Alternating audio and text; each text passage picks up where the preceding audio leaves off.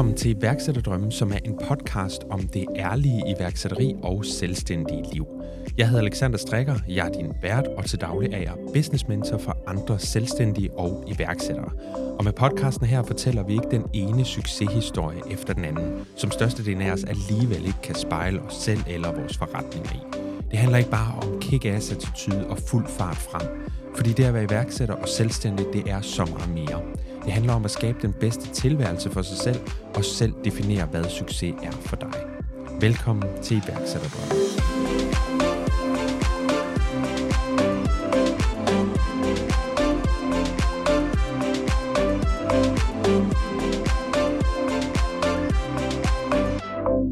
Denne her gang har jeg besøg af Camilla Stemann, som blandt andet har startet Instagram Akademiet.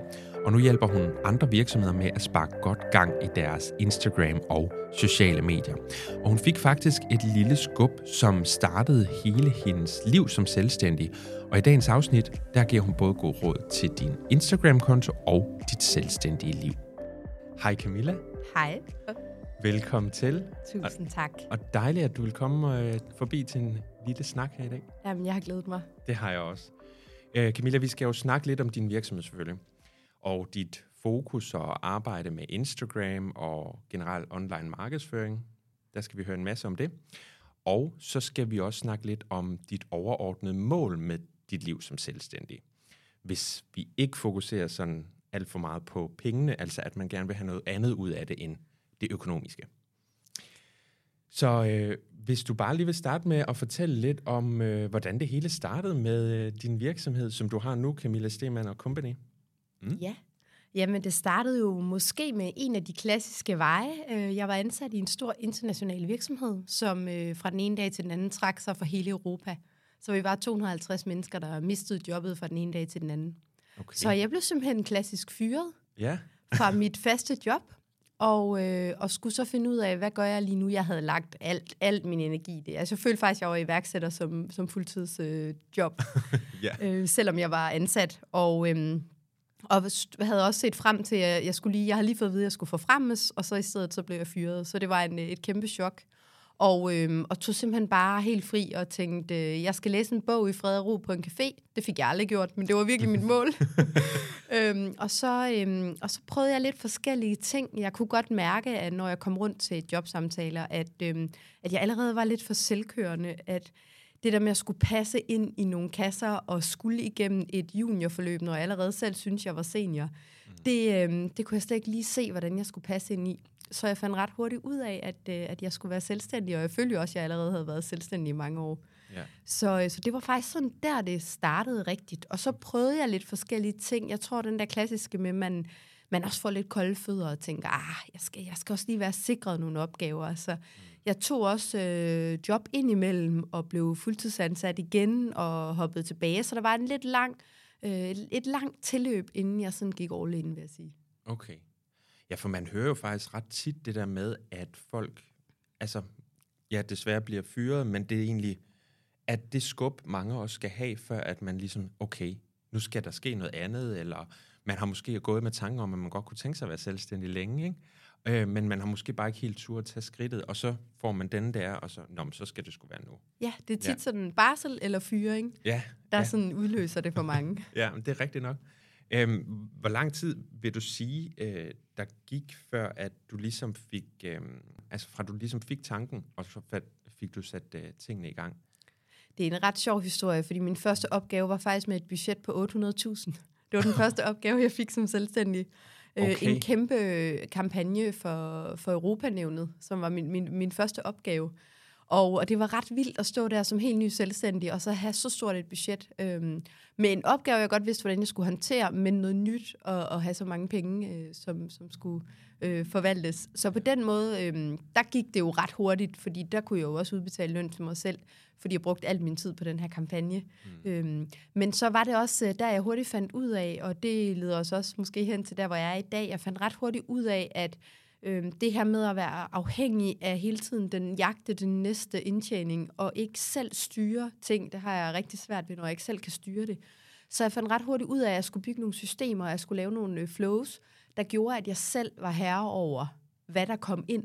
Mm. og, øh, og hvordan jeg ligesom kunne opbygge min virksomhed med ro i maven. Og mm. der vil jeg sige, der gik nok øh, et par år fra, fra de der 800.000, til jeg ikke øh, knækkede koden til, hvordan øh, mine systemer skulle bygges op. Og er det ligesom øh, startskud på din nuværende øh, Det er startskud på, på sådan, som det er i dag, ja. Okay. Altså, det startede med Instagram Akademiet. Det var mit første produkt, og, og det er stadig mit, øh, mit øh, bedste produkt til som, øh, som jeg øh, virkelig også lagde alt i. Øh, altså, det var virkelig øh, blod, sved og tårer, der blev lagt ja. i det produkt.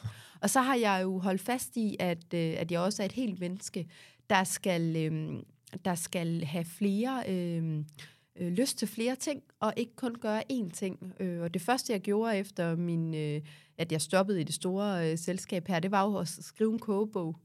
Ja. Og, øh, og det var, fordi jeg havde den her passion, eller stadig har den passion for, for bæredygtighed og stoppe madspil. Og, øh, og det her, det var en øh, kogebog om vafler, og hvordan man kan stoppe madspil gennem vafler.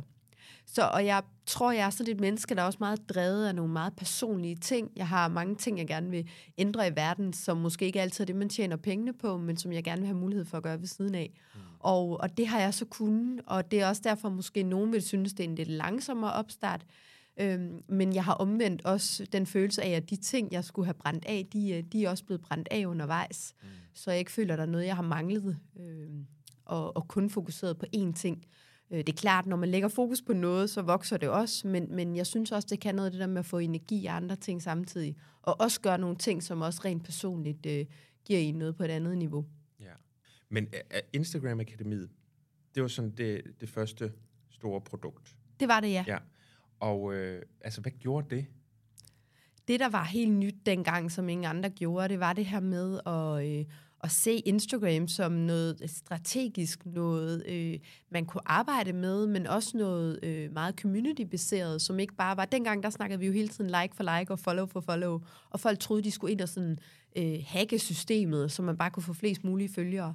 Og det var sådan en øh, ting i mig, der var... Jeg, jeg elskede Instagram. Jeg havde jeg har bygget et kæmpe netværk gennem Instagram, og fået, min, øh, fået job gennem Instagram. Jeg synes bare, det var et fantastisk medie, og jeg vil gerne fortælle andre, hvordan man kunne bruge det virkelig konstruktivt, og virkelig få værdifulde relationer ud af det. Og det var faktisk min største grund til, at jeg gerne ville øh, starte Instagram-akademiet, og så så jeg også en, en forretningsidé. Altså, jeg har oplevet øh, især øh, dengang at få start Instagram som et sted, hvor mange kreative, øh, virkelig gode mennesker var. Mhm. Folk, der gerne vil øh, øh, interesseret, var interesseret i hinanden og vil fremme hinandens arbejde, og det synes jeg egentlig stadig, det er, man hæpper på hinanden. Øhm, og nogen synes måske, det er rygklapperi. Jeg synes, det er at bære hinanden frem og hjælpe hinanden frem. Så jeg, jeg havde bare en øh, kæmpe forkærlighed for det her medie. Og så synes jeg også, at der var simpelthen for mange, der brugte det forkert. Og jeg kunne også se, hvordan Øh, Øh, det er jo så en anden ting. I mit tidligere job, der hjalp vi rigtig mange små virksomheder. Øh, den lille bager på hjørnet var jo dem, vi hjælp, som, som det hed, der var arbejdet før, hjælp frem. Øhm, og jeg, det brændte allerede dengang, brændte mit hjerte for de små. Og øh, på Instagram kunne jeg også se, hvordan man kunne løfte alle de små. Øh, alle dem, som ikke havde det kæmpe budget, de kunne lige pludselig have 300.000 følgere på Instagram og komme ud til hele verden med deres lille fine produkt. Og det blev jeg ret fascineret af det er også et uh, genialt medie, man, hvis man selvfølgelig bruger det rigtigt. Ikke? Ja, det er ja. lige det, ikke? Og det er jo klart, der er selvfølgelig sket meget siden, og, og jeg kan også godt sagtens sige nogle kritiske ting omkring Instagram, men, men i bund og grund synes jeg, det er et uh, medie, der øhm, kommercielt som virksomhed har rigtig mange fordele, og, og som virkelig kan gøre, at man kan komme frem et sted, hvor man ikke vil kunne ellers uden en, et kæmpe budget. Nu ved jeg også, at øh, du på et tidspunkt, eller ja, du forsøgte at rebrande dig selv, ikke? Øh, du tænker du, på navneskift. Navneskift ja. og sådan nogle ting. Ja. ja. altså, kan du ikke prøve at inddrage os lidt i det? Jo, og, øh, og det er heller ikke sikkert, at jeg endelig har det endelige navn nu. Altså, og det er jo sådan en ting, når man øh, øh, går meget op i den ting med branding og så videre, så man også gerne have, at det skal være ret spot on. Så øh, dengang, der havde jeg noget agentur samtidig, derfor hed jeg Copenhagen Jeg synes selv, det var et ret fedt navn, det der med Copenhagen Sea, og fordi jeg var meget identisk med København på det tidspunkt, jeg delte mm. mange anbefalinger til København, synes jeg, det var en fed måde at fortsætte. Men folk udtalte altid, altid CPH Agency i stedet for Copenhagen Sea. Så gik der en lille smule af mit navnespil af der. øhm, og, og derudover så, øhm, så, så var vi ikke længere et klassisk uh, agency-agentur. Øhm, og, øh, og vi var også andre end mig. Jeg har jo andre i virksomheden end mig, og, og det skulle det også i den, øh, altså det skulle de, jeg har med med det her Stemann Co. Det kunne man sige, det kunne man også godt have dækket over i Copenhagen. Jeg synes, det blev lidt for corporate og lidt for øh, distanceret. mm. til min målgruppe. Jeg vil gerne have, at det er personligt, og at folk forstår, at der sidder mennesker bag, som, øh, som brænder for at hjælpe, og, øhm, og, og ser den der personlige side, og det er også min struggle lige nu, hvis jeg skal skifte navn igen. Hvordan får jeg stadig den identitet ud, uden at det bliver for, for distanceret for folk? Mm. Øhm, jeg har øh, spurgt ud på Instagram, hvad folk godt kunne tænke sig at vide omkring enten dig, eller det du laver, eller Instagram generelt sådan. Jeg har udvalgt et par stykker, øhm, som jeg synes kunne være øh, relevant at tage med. Og den første, det er, hvad øh, var det allerførste sådan konkrete skridt, du tog efter, at du havde taget beslutningen om at starte din egen virksomhed? Ja, og der tænker jeg, at vi tænker efter de to år, ikke? Ja, ja. jo. Øhm, faktisk så tog jeg, det første jeg gjorde, det var at tage fat i, øh, i en, som, øh, som jeg var sikker på ville kunne hjælpe mig med mm. det, jeg gerne ville. Og, øh, og det var gennem netværk, et rigtig godt netværk, hvor at, øh, at der var en i mit netværk, der var sød og give kontakten videre, og så havde jeg et møde med hende, og så, så startede vi sammen Instagram Akademiet. Okay. Øh, jeg tror, det er i hvert fald de der, sådan, det der store milepæl, jeg husker. Jeg har sikkert gjort en masse andet først. øh, men det var sådan det store sådan afgørende skridt, som jeg også mener, at der jeg øh, ligesom kunne gøre alvor af, af det, jeg havde tænkt at gøre. Mm, mm. Og det jo faktisk ret interessant også, fordi altså, var du allerede klar over der, at du ville ikke kunne alting fra start? Ja, det var jeg. Det ja. var jeg. Og, øhm, og det vidste jeg jo også fra min tidligere job, at øh, skal man gøre noget, så kan det tit være godt at gøre noget sammen med nogle andre. Mm. Og, øh, og i hvert fald øh, vide, hvad man er, er dårlig til at udlicitere det. Ja. Øh, eller få nogle andre til at hjælpe en, hyre nogen ind øh, som konsulenter. Og det har jeg faktisk gjort hele tiden.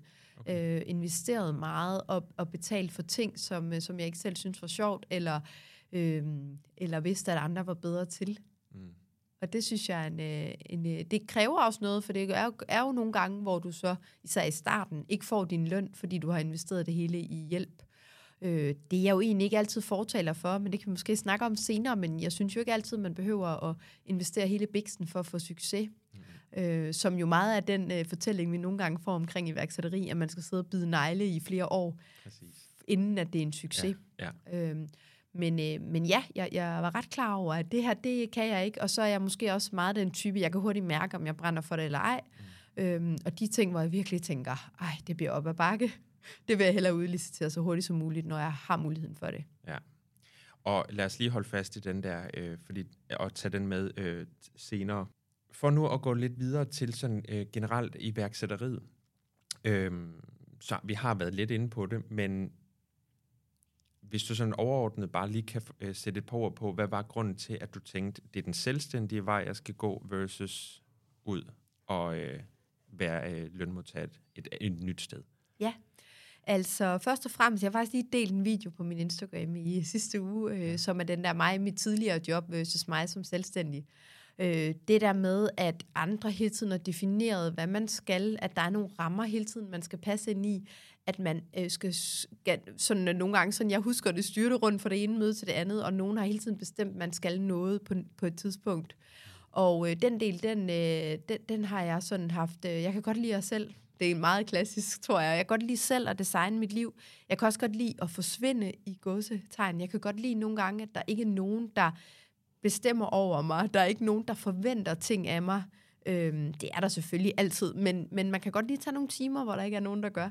Og, øh, og så, øh, så er jeg også en livsnyder. Øh, jeg vil gerne have, at øh, når man har muligheden for det, at gøre livet lækkert for sig selv, få en øh, god kop kaffe på arbejdet hver dag. Det er der mange steder, man også får, vil jeg sige, og jeg har også fået god kaffe på min tidligere arbejde. Men jeg vil sige, at min frygt har nogle gange været lidt de der hvide lokaler med automatkaffe, og, øhm, og den der, du skal sidde på din stol fra 8 til 4. Det, det er sådan en, jeg kan få, jeg kan få ja. lidt klaustrofobi over det. Øh, jeg kan godt lide, at jeg lige pludselig kan gå en tur i en time, og, øhm, og så, så, så har jeg det faktisk også okay med at øh, løse øh, noget en time om aftenen. Jeg er blevet opmærksom på aftenarbejde, fordi det, det kan virkelig være en, øh, en farlig en at bevæge sig for meget ud i. Ja. Øhm, det var noget af det, jeg selv gjorde for meget i starten, synes jeg. Kom til at sidde for længe og ikke kunne sove om natten. Og, mm. Så det gør jeg ikke for meget, men, men de der opgaver, som ikke kræver for meget tænkning, og noget, man lige hurtigt skal, så vil jeg faktisk nogle gange hellere lige løse det fra 7 til 8, og så gå en tur fra 12 til 1 for eksempel. Eller, så det der med at kunne, kunne designe tingene på sin egen måde. Og, øh, og også, øh, jeg kan godt lide at rykke hurtigt. Jeg kan godt lide at, at se det, jeg gør i dag. Det har en forskel i morgen. Det kan man ikke altid og slet ikke, når man skal arbejde med de store visioner, hvilket jeg også selv er meget opmærksom på. Men, øh, men jeg sad nogle gange i nogle job som klassisk øh, kommunikationsansat, hvor at jeg følte, at øh, jeg kom med nogle kreative gloser, og så blev de alligevel fjernet igen, for de passer alligevel ikke. Altså, det blev lidt for spændende måske. så det der med rammerne nok, og, og jeg kan godt lide at bryde rammerne lidt. Ja.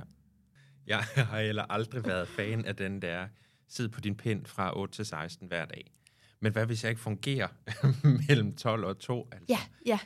Ja, og jeg føler også, at jeg kunne blive dårlig, en dårlig version af mig selv, fordi hvis jeg er, som den video, jeg lavede, sidder og kigger på uret, og sidder og tænker på, hvornår der er frokost, eller sidder og... Så føler jeg også nogle gange, at jeg spildt virksomhedens tid. Altså hvis jeg sidder i en eller to timer og ikke er effektiv, Præcis. fordi jeg simpelthen ikke kan, kan, jeg har ikke idéerne, jeg kan ikke koncentrere mig, så har jeg det heller ikke godt med mig selv, når jeg går for arbejdet, fordi jeg kan godt lide, at jeg har gjort noget, og jeg har rykket på nogle ting. Så, øh, og det føler jeg altid, jeg gør nu. Øhm, jeg skal bare gøre det på en anden måde, end, end, end det der 8-4. Ja. Faktisk så nogle gange øhm, bliver jeg lidt overrasket over, hvor indprintet det egentlig sidder i en. Fordi jeg kan stadigvæk tage mig selv i, at hvis jeg midt på dagen sidder og øh, bare ikke kan få skrevet den tekst, eller hvad det er, jeg nu sidder med, øhm, og tænker, frisk luft, en god tur, det vil være godt. Eller tage en pause, gør hvad jeg vil i en time, og så vende tilbage til tingene. Hvor, altså, jeg kan virkelig en gang imellem stadigvæk tage mig selv i, nej, det kan jeg jo ikke tillade mig. Jeg skal sidde her og få det her er færdigt. Men altså, det er jo fordi, og jeg har jo snakket også med rigtig mange andre omkring det, at det sidder så dybt i os, altså det sidder indprintet i os, hvordan vi skal gøre. Ja, 100 procent. Og jeg kan også godt lide at udfordre de tankegange, men jeg kan også godt mærke, hvor meget... For eksempel delte jeg også lige den anden dag, jeg sidder tit rundt omkring i byen og arbejder på hoteller, caféer og så mm. videre. Og, øh, og så kan jeg godt mærke nogle gange, jeg får den der følelse af, ej, det er da også lidt for luksusliv, det her. Altså sådan, jeg, jeg føler nærmest, at jeg får dårlig samvittighed over at vise det for øh, sygeplejersken eller nogle af de andre, der, der ikke har samme muligheder. Øhm, men så er det også, at jeg sådan husker mig selv på, jeg har jo valgt ikke at betale 7 eller 8.000 kroner for et kontorlokale om måneden. Mm. Det er også mange penge at betale, men der har vi bare sådan en, en, en opfattelse af som samfund, at det er helt normalt at betale 7.000 til 8.000 for et kontor om måneden, men det er ikke normalt at sætte sig ind på et hotel og arbejde, for det er sådan luksuslivet. Ja. Og det er noget af det, jeg sådan prøver meget at tænke over også, hvordan jeg selv stadig er, er påvirket af de ting. Mm. Øh, janteloven, og selvfølgelig også, ja. Øh, fordi man heller ikke vil, vil øh, man vil ikke fremstå som en, der kommer for let til det. Det kan jeg mærke, det er også en, en del af mig, som, øh, som også øh, er, er meget fokuseret på. Øh. Mm. Og det er jo også, at man, man er opvokset i en klassisk øh, lønmodtagerfamilie, og øh, vi aldrig har haft, øh, altså det har været så fint med økonomien, men vi har aldrig været sådan rige. Øh, og, og derfor kan man godt nogle gange have de der ting, der sidder på en, som, ej, nu skal man også lige... Øh, slap af. ja, slap af. ja. Øh, men så er det godt at huske på det der med, når man altså, det er altså også mange penge at betale 7-8.000 for et kontor om måneden. Ja, helt sikkert. Og øh, jeg tror igen, det er det der med, at vi forsøger, selvom vi ikke vil passe ned i de kasser der, så forsøger vi alligevel at placere nogle af vores egne, øh, ja, det vi gør, ned i de der kasser, som vi burde passe i på en eller anden façon, ikke? Jo, det sidder ja. jo dybt i os. Ja, præcis. Arbejder du, øh, altså har du noget derhjemme, altså et kontor, hvor du også, fordi jeg ved jo også, du en gang imellem laver noget events og sådan lidt, ikke? Jo, ja. og det, jeg, jeg, jeg kan vel også sige, det kan godt være, at vi snart får et kontor igen, for jeg kan også se rigtig mange fordele i det. Mm. Vi holder rigtig meget både events, workshops, oplæg, og det kunne være vildt fedt at have et lokale til det. Så det kunne sagtens øh, blive relevant. Øh, men lige nu så... Øh, jeg havde et stort kontor, et rigtig lækkert kontor, men sagde det op, fordi det faktisk på grund af corona. Og, øh, og så, så sidder vi, vi har faktisk digitalt team, så vi sidder mm. rundt i landet, hvilket jeg også synes er lidt specielt ved os, at vi har ikke den her fysiske, hvor vi sidder sammen. Vi, vi er faktisk et online team, mm. så vi arbejder online. Og, øh, og derfor giver det heller ikke altid, altid så meget mening at have det kontor, hvor alle kan komme.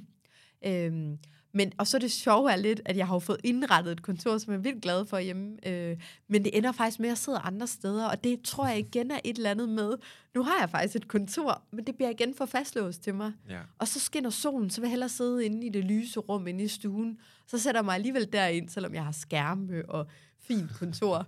Så, så det er sådan lidt sjovt, det der med, at man alligevel ender med at sidde inde i stuen, selvom man har indrettet et fedt kontor, som ja. var meningen, man skulle sidde inde i. Ja, helt sikkert. Altså jeg synes jo faktisk også, det kommer lidt i perioder, hvor øh, jeg... Øh, nu bare tilbage i, i december, der havde jeg næsten behov for hver dag at være out of office, yeah. altså sidde andre steder, netop også på hoteller eller caféer eller et eller andet, bare at jeg havde nogle andre omgivelser omkring mig. Og så her efter nytår igen, så har jeg bare ikke det samme behov. Altså jeg synes, det er lidt sjovt, at det ja. veksler på den måde. Det kan jeg så godt genkende. Og ja. jeg synes faktisk også især nogle gange, når jeg har de der krævende opgaver, hvor at der skal skrives meget eller udvikles et nyt kursus, så kan jeg godt mærke, at jeg skal ud og sidde. Ja, ja. præcis. Jeg har det fuldstændig på samme måde. Hvis du skal nævne sådan de største bekymringer, du ligesom havde, for jeg ved, at der også er rigtig mange, der øhm, lytter til podcasten, der øh, godt kunne tænke sig at springe ud i det selvstændige liv, men de har måske lige nu et lønmodtagerjob, altså hvor de, de kunne godt tænke sig det andet, øh, men der er et eller andet, der fraholder dem fra at gøre det. Øh, hvad, er, hvad var dine største bekymringer, dengang du ligesom skulle sige, nu det nu?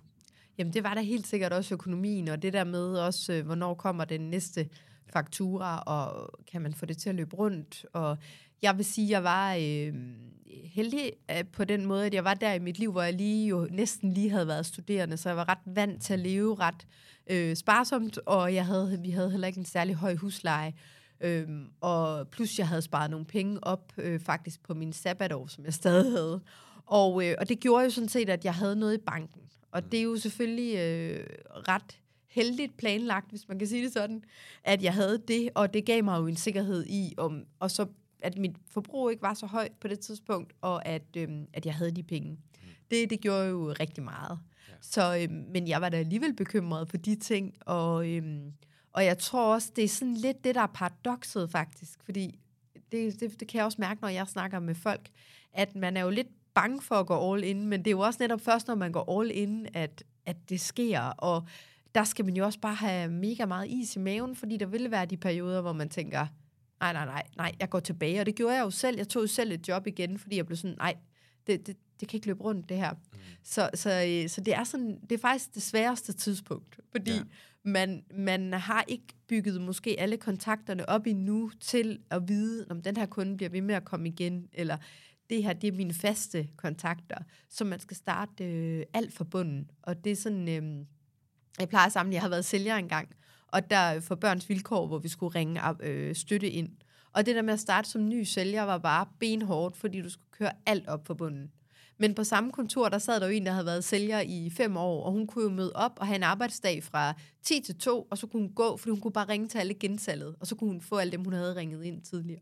og det er sådan et meget godt billede på, ja. når man starter fra, fra, fra bunden. Og det vil også sige, hvis man måske nogle gange skulle prøve at nuancere det der med at skulle arbejde hårdt som iværksætter, så er min erfaring også, at det er altså der i starten, hvor det der hårde arbejde, så synes jeg jo så ikke at nødvendigvis, at det hårde arbejde skal vare to år, hvor man bare arbejder sig selv og ikke ser nogen mennesker og spiser spaghetti med ketchup i en kælder. Øh, den der klassiske fortælling. Ja, ja. Øhm, men der er en periode, hvor det er lidt ekstra hårdt der i starten, og hvor, hvor der, det, det godt kan være, der kommer aftenarbejde, og at, at man skal yde lidt ekstra, men det skal bare helst ikke være ved for længe. Så bliver det ubæredygtigt og uholdbart. Præcis. Du tog et øh, job, altså et deltidsjob. Ja, det gjorde jeg, ja. Ved siden af. Ja. Og hvordan fungerede det, altså øh, i, sideløbende med din øh, virksomhed? Jamen, det, gjorde, det fungerede sådan, jeg var der to dage om ugen, tror jeg, og så, så lavede jeg min virksomhed resten af tiden. Okay. Øh, og det kunne egentlig godt fungere. Altså, jeg synes egentlig også, det er et fint tip til nogen, som... Hvis det, deltidsjob kan jo nogle gange være lidt svært at finde, men hvis man... Det var det i hvert fald dengang, kan jeg huske. Øhm, men hvis man kan finde sådan et, så kunne det godt give mening. Altså, jeg kunne i hvert fald godt rykke øh, der i opstartsfasen, samtidig med at jeg havde et deltidsjob. Og så kunne jeg ligesom mærke, hvornår det var tid til at gå all in. Så det er et ret fint kompromis, hvis man kan finde sådan et deltidsjob. Præcis. Ja, fordi der er jo det der problem med, at enten er det all in eller ingenting. Ja. Øhm, for der er jo en fin mellemvej, og der er faktisk overraskende mange, der har startet på den måde, at man ligesom trapper måske ned i tid, hvis man allerede har et job, eller man ligesom får et helt andet job, men som deltid, og så går man i gang med sin virksomhed. Det faktisk også sådan, jeg selv startede i sin tid. Nej, hvor sjovt. Ja, så altså der er, og jeg hører rigtig mange, der har, har gjort det på den måde, igen fordi det økonomiske i det, og der er i forvejen ret mange risici i forhold til at starte virksomhed op. Så hvis man kan nedskrive nogle af de forskellige risici, så øh, er det jo kun dejligt og giver lidt mere ro i maven. Ikke? Ja, det giver så god mening. Og så vil jeg sige, så øh, jeg synes også, at jeg kan huske, at jeg, fik, jeg blev ret motiveret, når jeg sad på det andet job, til at komme hjem og rykke videre på mit eget. Og øh, jeg vil så dog sige, det, jeg vil anbefale, at man finder et arbejde, der sådan har nogle grænser, så, så man ikke føler, at man også skal præstere mere end deltid. Det er jo det, der i hvert fald nogle gange sker i min branche, i kommunikations- og marketingbranchen. Der vil det tit være sådan, at der bliver måske lige forventet lidt ekstra. Mm. Øhm, og øh, og så, så bliver det altså lige besvært at både skulle sætte grænser for sit eget arbejde og sætte grænser for det deltidsarbejde, man har. Ja. Så der kunne det næsten nogle gange være nemmere at være et sted, hvor det lukkede klokken, og så tog man hjem, og så kunne man gøre noget andet, for eksempel. Præcis. Altså et arbejde, der måske ikke kræver det helt store, øh, hvis man gerne vil lægge al sin energi i, i sit eget, ikke? Ja, ja. præcis. Det tror jeg gør en forskel. Øhm, Camilla, hvis du sådan skal... Jeg har altid et spørgsmål i, uh, i podcasten, hvor jeg spørger, uh, hvis du skal sætte et ord på, hvordan din iværksætterrejse har været, hvad skulle det så være?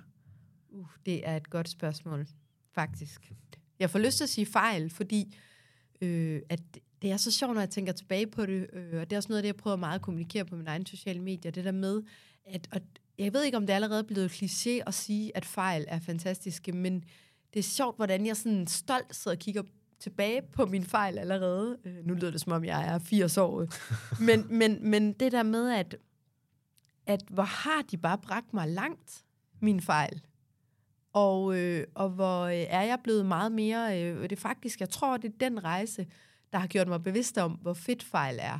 Mm. Fordi jeg tror altid har været sådan perfektionistisk og Øh, og den, der altid vil have nul fejl i diktat. Og, og jeg tror, det har lært mig sådan, at alle, alle de ting vidste jeg kun, fordi jeg lavede en anden fejl.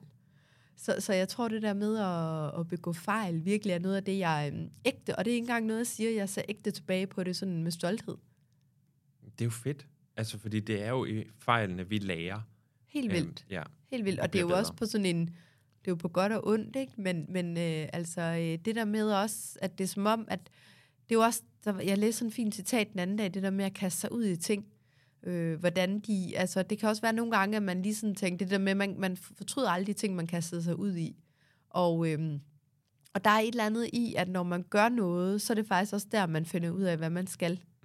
Fordi det måske ikke var det, og, øh, og det er jeg virkelig glad for, at, at jeg, at jeg prøvede de ting. Også for eksempel at tage det budget på 800.000 og køre kampagnen fra start. Øh, det, var en, øh, det var lige på hårdt, som sådan en ny iværksætter, men, men det lærte mig vildt meget. Mm. Og, og jeg tror faktisk godt, jeg kunne have taget nogle omveje i mange år, hvis jeg ikke var startet med, med den læring, øh, jeg fik ud af det. Mm. Øh, og det jeg, der jeg oplevede, at det her skal jeg, og det her skal jeg ikke, at jeg oplevede det så hurtigt, det er jeg faktisk meget glad for. Fedt. Hvis du sådan skal sige den største udfordring, du har mødt indtil nu, altså fra du startede op, og så indtil nu? Jeg tror faktisk, ja, den største udfordring er helt klart øh, det her med at rådgive sociale medier, og så finde tid til os selv at være på sociale medier. Fordi i vores øh, firma, øh, der går vi faktisk rigtig meget op i at være meget konkrete. Jeg vil gerne være en, der både er direktør, men jeg vil også gerne være på sociale medier. Jeg vil gerne have hænderne i mulden. Så derfor vil jeg også stadig gerne dele på sociale medier som mig, og, øh, og vide, at når jeg underviser, eller taler med, med, med dem, jeg har ude at undervise øh, for, for mig, at, at, at jeg ved, at, at det, vi siger, det stadig virker. Og der er et eller andet i, at øh, man også som den, der fortæller om sociale medier, også bare meget bliver kigget på. Så der kan også være et eller andet apropos fejl i at både skulle vise de, altså, de gode opslag, altså være eksempel på de gode opslag på sociale medier, mm. øh, samtidig med at også ture og eksperimentere, det vil sige lave dårlige opslag på sociale medier. Fordi det er jo også gennem de dårlige opslag, jeg finder ud af, hvad virker ikke, som jeg så kan give videre til mine kursister. Men, men det, det vil hele tiden være lidt, øh, jeg vil hele tiden lidt være en del af hele den fortælling omkring, øh, og, og, øh, og faktisk, altså også det, jeg siger til alle, jeg kan heller ikke rådgive mig selv. Så når jeg nogle gange har brug for social mediehjælp, så kan det faktisk godt være lidt svært, hvem er det, jeg går til? Mm. Og, og hvem er det så? Det har jeg så fundet heldigvis nogle værktøjer til. Men, øh, men det der med på en eller anden måde at blive udstillingsvindue for sociale medier, når man faktisk også har en virksomhed, der skal køre ved siden af. Så jeg bliver jo også den, der skal lave sociale medier klokken 4 eller 5. Jeg planlægger selvfølgelig, og jeg sætter tid af til det, men der vil være perioder, hvor jeg ikke har tid til sociale medier på samme måde, mm. øh, som dem, der lever for eksempel af at dele opslag på sociale medier har. Mm. Når man øh, nævner iværksætteri, så har det jo rigtig tit været noget med at vækste og skalere, og hvordan kan vi tjene endnu flere penge og sådan nogle ting. Men rigtig, rigtig tit, så handler det jo om så meget mere, hvor øh, penge jo faktisk går hen og bliver noget sekundært. Det er slet ikke hovedpurpose længere. Øhm, og hvad, hvad vil du sige, sådan det vigtigste udbytte, du godt kunne tænke dig at få ud af at være selvstændig? Jamen, det er at indrette mit liv, som jeg gerne vil det. Og øh, det handler om at kunne arbejde fra, hvor i verden jeg vil. Øh, og, øh, eller arbejde bare, hvorfra jeg vil i Danmark. Det kan også være at tage over og besøge noget familie i Jylland og arbejde derfra. Og øh, at der er ro på på de tidspunkter, hvor man har brug for ro. At man kan tage en langsom morgen, og øh, at man øh, kan... Jeg kan godt lide at gøre op med den klassiske måde at gøre tingene på. Det er som om, det har jeg har altid, altså da jeg gik i øh, første klasse, der sad jeg og prøvede at forklare de andre elever, hvordan de skulle regne regnestykkerne på en anden måde. Og jeg tror sådan altid, jeg er bygget til at udfordre, øh, hvorfor gør vi sådan her? Kan vi ikke gøre det sådan her i stedet? Og det er jo selvfølgelig ikke alle klasselærer, der synes, det var verdens mest fantastiske. men, øh, men det har jeg holdt meget fast i. Hvordan skal jeg øh, gøre det?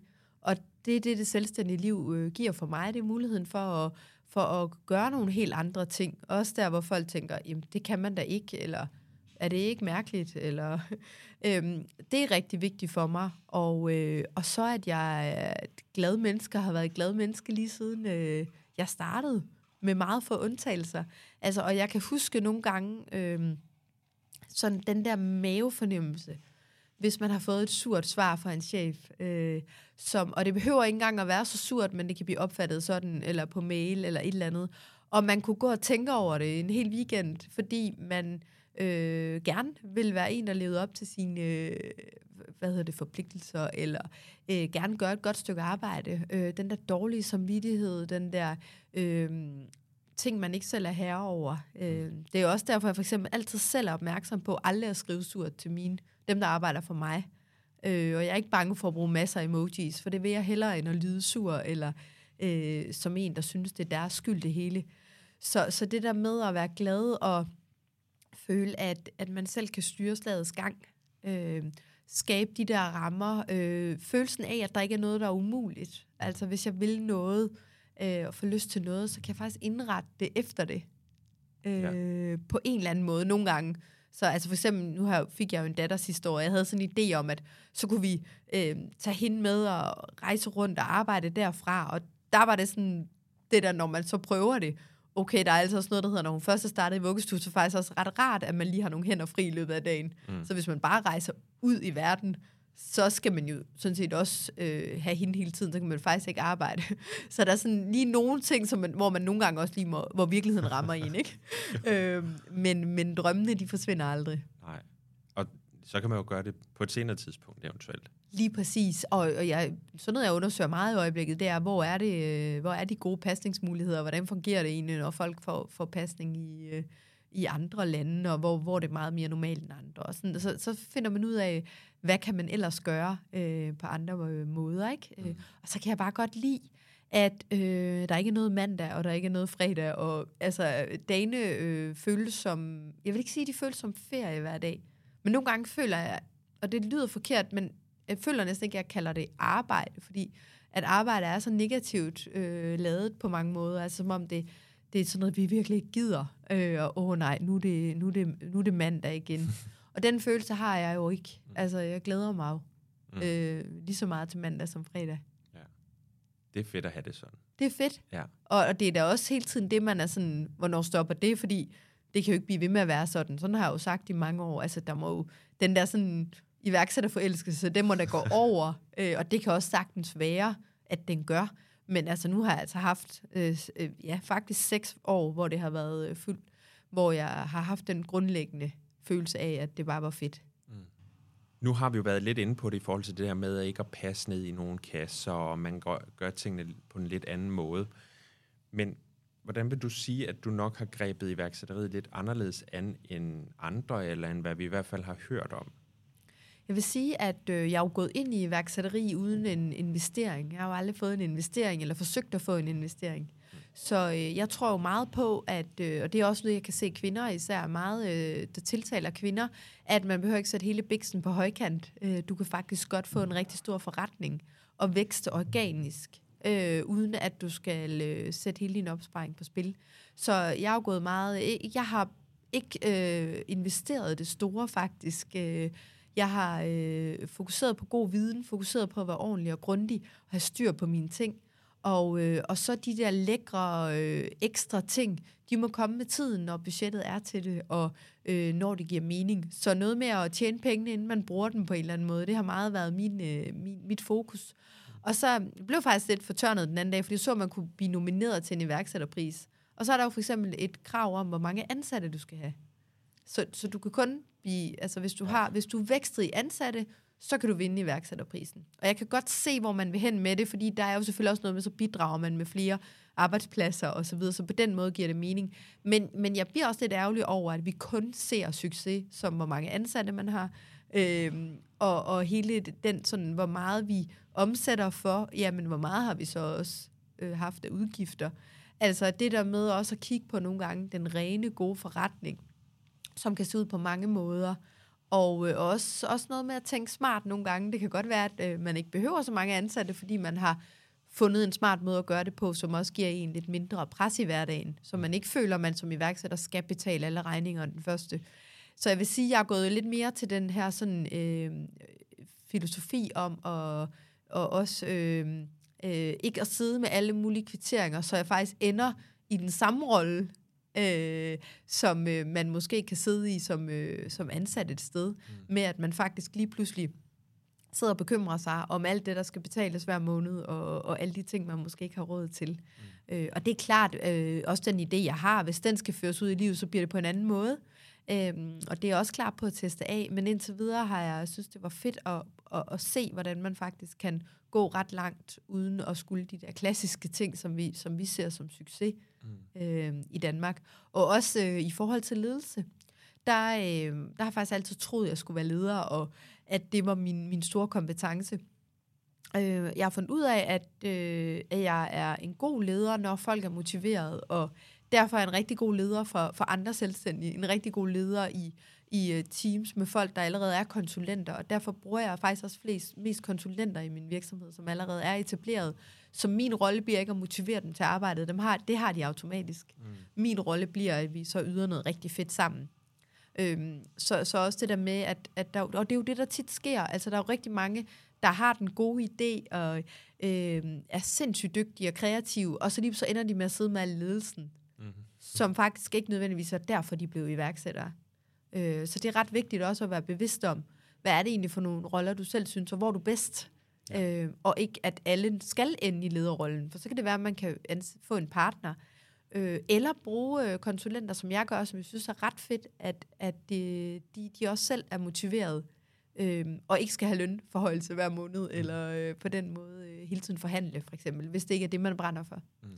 Så, så der, og det tror jeg stadig, at iværksætteriet kræver, at vi er åbne for, at man faktisk kan sætte det sammen på mange andre måder. Og vi er jo allerede uden for den klassiske lønmodtagertilgang. Mm. Så hvorfor ikke, at det er os, der bruger freelancer, i stedet for at ansætte på helt traditionel vis, hvis man føler, at den kan blive en lidt for tvungen, øh, tvungen opgave, eller en lidt for stor risiko, for det er en stor risiko for en iværksætter at ansætte en på fuld tid med feriepenge og alt den, og det kan være det, der gør, at du går konkurs måske. Og det er jo igen også det der med, at vi... Det er jo lidt sjovt, at vi måler succesen på de parametre. Ja. Fordi at i min optik er, er i succes i hvert fald mange, mange, mange forskellige ting, og det kan jo... Den lille selvstændige, der har åbnet en lille butik nede på hjørnet, det kan lige køre rundt. Det er jo en succes for hende eller ham, fordi det var, det var den inderste drøm, som øh, vedkommende måske havde, og bare at det hele lige kunne køre rundt, man kan trække en lille løn ud til sig selv, så er det jo en genial succes versus vedkommende, der så starter en, øh, ja, den næste unicorn, eller hvad, hvad det nu er. Det er selvfølgelig også en succes. Ja. Men altså, der er så mange grader af det, og, øh, og det synes jeg altså, vi skal begynde at hylde mere. Ja, Og ikke enig. kun kigge så snæversyn på, at det har noget med ansat at gøre, det er noget med omsætning og, at gøre, og, og skalering. Og så ja. ja præcis. og så synes jeg også det der med, jeg kan da, altså, og det er da en af vores udfordringer, hvordan, øh, vi, fordi vi ikke sidder sammen, så får man måske tit et indtryk af, at det er en enkeltmandsvirksomhed, og det er det jo ikke. Altså, vi, jeg har jo flere, mm. der hjælper, og vi er jo et team. Øhm, og der synes jeg også, det er interessant at se, hvordan vi også, øh, hvis vi tænker, hvis folk ikke sidder sammen, så er det ikke en stor virksomhed, eller så er det ikke, så har vi ikke, så er det kun én person. Ja. Og, og det er også det, jeg nogle gange tænker, når jeg deler, at, at jeg sidder hjemme øh, i min stue og arbejder, altså, så kan jeg da godt føle, at det, det ligner, at det kun er mig, og det er der jo ikke noget galt i, men, men det kan også godt føle, det er den forkerte virkelighed, når jeg rent faktisk har et, et team. Mm. Og vi er en virksomhed, og vi er flere, og der tager ud og underviser og rådgiver osv. Og, ja. øh, og det er noget af det, jeg går og tænker meget over. Det der med, at, at, at det er interessant, at man tænker, at fordi man ikke sidder fysisk sammen, så er det faktisk ikke en, øh, så er det kun en enkeltmandsvirksomhed. Mm. Også fordi der, der kan jo også være nogle opgaver, man føler, man ikke kan lande, hvis andre tror, man kun er en. Øh, altså der tænker jeg også på, at andre iværksættere måske kan føle, at de skal ud og booke det her kontor, øh, fordi det er den eneste måde, at man kan vise udad til, at, man, at, at man er i, i vækst, og at det går fremad. Ja. Så det er som om, vi faktisk godt kan komme til som iværksætter at følge den klassiske tankegang. Præcis. Selvom vi ville gøre noget andet. ja, jamen helt rigtigt. Apropos det, du selv lige har sagt i forhold til med ansatte, ikke at det kan ligne en enkeltmandsvirksomhed, men du har rent faktisk et team. Ja at man kan begynde måske at, at få nogle tanker om, burde vi få et kontor, hvor vi sidder sammen, eller et eller andet, hvor det ser ud af mere, ja. end det gør nu. Ja, og ja. hvis jeg siger, at det er en, der er konsulent, så er, det, så er det ikke det samme. Altså, så kan det virke måske mere useriøst, end hvis man sagde, at det var en ansat. Mm. Men det er jo det samme. Det er ja. en, man har hyret til at lave nogle opgaver for en. Men det lyder bare mere etableret, fordi vi er vant til det, hvis man siger, at man har ansatte. Ja. Fordi det er den klassiske måde at, at gøre succes op på. Præcis. Camilla, tiden flyver. Og det har været et fantastisk uh, selskab. Bare lige her til sidst, kunne jeg godt tænke mig at høre, uh, hvad så nu? Altså, hvad skal der ske med, uh, med din business? Ja, godt spørgsmål. Ja. Altså, øh, vi er lige ved i næste uge, der lancerer vi et helt nyt produkt, som faktisk er på højde med Instagram Akademiet, men et andet fokus. Øh, så det, øh, jeg kan sige, det handler om øh, video øh, til sociale medier. Fedt. Så, øh, så det øh, sætter vi rigtig meget fokus på, og, øh, og meget fokus på også, hvordan man ligesom, også så, som budskabsborget virksomhed kan få succes gennem video. Øh, så det er ikke kun produkter øh, derigennem. Mm. Så, øh, så det øh, er lige sådan lige nu her om hjørnet, øh, der skal ske. Og, øhm, og så, øh, så skal vi igen have øh, nogle flere forløb op, og også hvor vi kigger lidt mere på den overordnede online markedsføring, øh, hvor vi kan hjælpe folk hele vejen rundt. Og så skal jeg kigge lidt på, på den her spadestik til, øh, til, til den her platform, som, øh, som forhåbentlig på sigt bliver en ting. Mm. Øhm, og så faktisk også ved at skrive en bog, som øh, handler om, om faktisk det her med, hvor meget vi deler online og, øh, og om hvorfor det nogle gange kan være så svært som brand at dele, hvor går grænsen. Mm. Øh, især hvis i dag, hvor med corona, så havde vi lige pludselig, så viste vi jo, øh, så var vi jo på Zoom hjemme fra vores hjem, og allerede her blev den her grænse mellem, hvad der er privat og personligt, faktisk brudt ned, og det har jo faktisk været lige siden. Så, så den, den bog er i gang med, øh, også omkring, hvordan man finder sin egen grænse som brand på sociale medier. Det lyder som om, at uh, der er en masse godt i vente. Ja, ja. Det, det synes jeg. jeg glæder mig til at, at følge lidt med på sidelinjen. Og Lige så måde. skal du have tusind tak, fordi at du ville komme forbi til en lille snak her, Camilla. Tak fordi jeg måtte. Det var en fornøjelse. Tak for det. Hej. Hej. Det var alt, hvad vi havde med til dig i dag, og husk, at jeg har samlet den bedste hjælp til dig, som gerne vil forbedre din business som selvstændig. Alt sammen med udgangspunkt i det, jeg selv manglede, dengang jeg startede op for første gang, og som helt sikkert vil gøre din rejse nemmere. Du finder det inde på Instagram under iværksætterdrømmen, og i min private Facebook-gruppe, som du finder linket på, også inde på Instagram eller i beskrivelsen af podcasten her. Du må også meget gerne trykke følg podcasten, så får du nemlig besked, når næste afsnit med en ny spændende gæst kommer ud. Du må have det rigtig godt, til vi høres ved igen. Hej. Hej.